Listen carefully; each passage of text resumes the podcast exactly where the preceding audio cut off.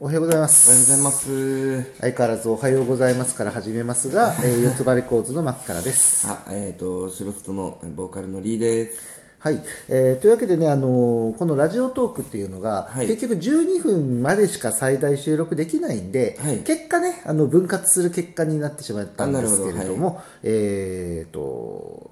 前回のはい月曜日の続きをはいはいはいちょっとやっていきたいと思います。よろしくお願いします。はい、お願いします。じゃあ、えーね、東京から、あそうですねあのトンボ帰りで佐世保に行ったわけですそけうなんど、ですよ。朝ひ8時の飛行機で、あのーくまあ、熊本に帰ってきて、まあ、熊本で、こう、バンドメンバーと合流してっていう流れなんですけど、やっぱあのー、3連休だったんで、本当羽田空港、人が多くて、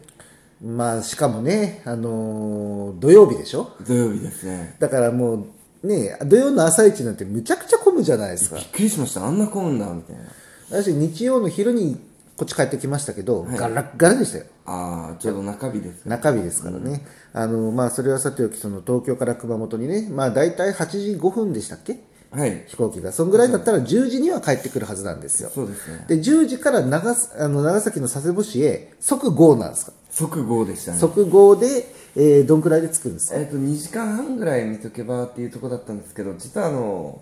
運転をですねメンバーに運転してもらって自分後ろで寝かしてもらってたんですよはいはいでちょっとした瞬間にふって起きたらですね大村にいたっていう 間違ってるじゃないですかあのジャンクションで長崎の方に向かっててちょっとびっくりしましたけどあの何時までに行かなきゃいけなかったんですかえっ、と3時過ぎに行けばあ大丈夫ーまあまあまあ、余裕は持って行ってリたカんでバリーは聞く時間ですけそどうねですそうです、うんまあ全然余裕で到着しましたね今回佐世保はどういった縁でやったんですかえー、ともうだいぶ10年ぐらいの中になるあのプロデューサーさんがいてでその人が今あのアブックジャムっていうアーティストと一緒にやっててですね、まあ、そのアブックジャムあの今度うちのそのバーシロストでライブをするんですけどそれならちょっとこう自分たちもサスボでやらせてもらえんかということでなるほどで、えー土曜日に佐世保でライブをして、はいとりあえずこの木金土のライブは完結あもう完結になるんですよねですねあのー佐世保のライブはどうでしたやってみていやよかった面白かったですねあの初めてやる場所でブルーマイルっていう場所なんですけど、まあ結構場所の名前とかは前々から知ってたんですけどまあ行ったことなくてもともと映画館らしいんですよ映画館はい作りがもう映画館確かにそうだなっていうまあ椅子はないんですけどまあなんかこう雰囲気あ映画館だったなって言われたらあ確かにその作りが映画館っぽいなっていうのとでも映画館ってむちゃくちゃ広いでしょ、広いですねそういう広い会場だったんですかそうですね結構広いですねで天井も高くて収容人数どんくらいだったんですかうーんとあそこは立ち見で200ぐらい入るんじゃないですかねえー、それそれでも映画館の規模としてはちょっとちっちゃくあまあ映画館の規模としてはちっちゃい方ですけどまあライブハウスとしてははでかいですけけどど、ねね、でも立ち見で200か結構じゃあ入りも良かったですかああよかったですアブックジャムの力すごいなと思いましたねあルックジャムアブックジャムあブックジャム、はいアブックジャムっていう2人組のユニットなんですけどほうほうほうそれ九州の方ですか佐世保ですねあ佐世保ではい独自にされてるんですそうね、ですね出会ったのはもう何年か前なんですけどねツイッター見ましたけどえらい佐世保バーガー食ってましたあそうですねじ自分はしょっぱし食べてないんですけどしょっぱしあのリハーサル終わってちょっと佐世保バーガー食べたいっていうのでみんなでこう佐世保のアーケード行ったんですよでアーケード行ったら、えっとちょっとしたところに佐世保バーガー屋さんがあってビッグビッグなんちゃらかな自分食べてないんですよ、はいそこはまあそこであの写真だけ撮ってみんなが食べてるやつあのライブ前自分食べれないんであんまりあの食べ食べると緊張してえずいちゃうとかいやいやいやあのお腹いっぱいだとあの歌えなくなるんでなんでまあそういう人もいるんですああなんでですかね腹いっぱいハングリー精神がないとかそういうことなんですか腹いっぱいになると歌えないっていうのはいやなんかどっから来てなんかこあう胃もたれするんですそうですね昔ですねあの台湾のイベントが福岡でこうあった時に、はいあのうちのベースの子のおすすめのトルコライスを食べに行ったことがあってトルコライスはい、はあそのトルコライスが1 5キロあるんですよでそれを食べてもう苦しいまんまライブした時にもうやばかった覚えがあるんで、うーん、まあ、な3るほどはい曲三曲のそのイベントだったんで、あのー曲自体は短くてなんとか持ちこたえましたけどそこから、あのー食べるのライブ前は食べるのやめようかなって決めててまあまあそのサスボバーガー、えー結構美味しそうだったんですよみんなも美味しいって言ってたんですけど高くてまあ、高いでしょうねあれ800円ぐらいやいはすなるでんしかあょのーセットで頼んで1600円だったって聞いてセットセットなんかポテトとドリンクセットで1600円みたいなマックの倍以上いややばい高いなと思ってまあでも味とサイズはそれだけあるってこそうですそとうででしすょあの佐世保バーガーってなんか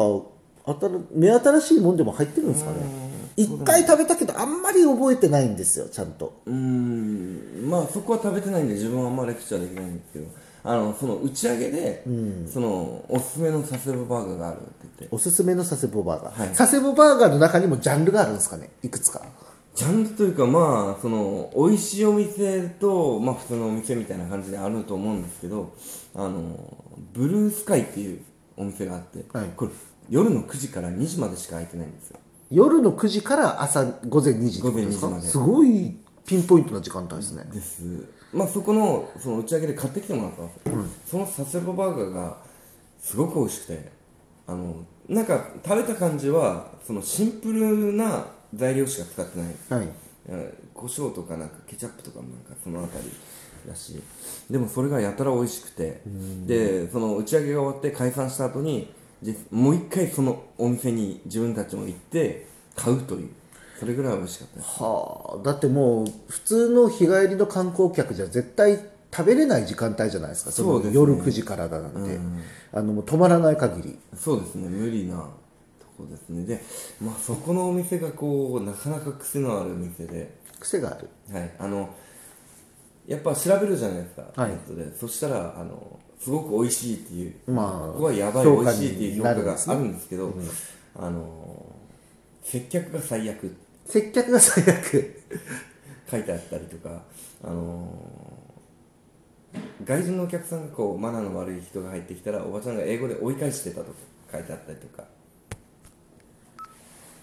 まあその接客がすごいあのすままあまあまあまあまあその評価がすごいなそれも多分 その人それぞれではあるんでしょうけどね戦略の一つなのかなみたいなあの頑固親父的ないや実はここおばちゃんがやってて 頑固ババア的な頑固ババアなのかわかんないんですけど頑親父の対局だからおふくろかだから頑固おふくろ、お袋ですかえー何っていうような感じなんですかそうまあまあえー、なんかな確かに実際ってその自分たちもまあ悪いんですけどその時台湾に尺八を演奏する子がいて謎ですね そうそう、その裁判のこと言ったんですよ。それで、なんか悪ふざけで、あの、その尺八の子が、おばちゃんいつものっつって入ってったんですよ。 その子は、え、いつものって何ですかみたいな感じで言われたら、あ、すいません、あの、この地図バーガーくださいみたいな感じで言ったらしいんですけど、そこからもう、一言もいらっしゃいませもなく、 あの機嫌を損ねるのは勝手ですけどねあ の他の人にまでとばっちり食らわせないでほしいですねそうあの接客のいろは分かってないのいろはって言ってもねおこがましいですけど、あの人としてちゃんとあの向き合えない接客っていうのはもうクソの極みでしょいや、そう思うんですけど、それがまた一つの味になってるみたいな感じなんですよ。あーまあまあそのそういう味をね楽しめるって人はド M ですよただの。 多分ド M なのかもしれないですけどね。あの私もそういうコンビニ店員いたら絶対二度と行かないって思うしあのなんなら怒鳴り散らすこともあります けどあのーなんやねんお前って言った言いたくなるようなねただ袋、黙って袋詰めたりといかや袋を詰め方もすごかったみたいですけどねこうスパーンみたいなそんないやでもそれ雑そ食いれ物が扱ってるのにそれがそのその後うちうちのメンバーともう一人尺八の相方の方が行った時はすごい優しかったらしいんですよねうーんまあ期限によってねテンション上下させられても困るけどなっていう気はしますけどね、まあとりあえずまあまあそれがとりあえずこの3連休そうですねの締めというはいことです締めでしたねあの直近は次どこがえっと、次は、えっと、バンドでは大阪ですね。ああいよいよえー、ミセスドルフィン。 19日でしたっけ18えっと、25ですね。あ次の週か、はい25かじゃあ27のね、あのー収録ではそういうのが聞けるということでまたはいよろしくお願いします、はよろしくお願いします。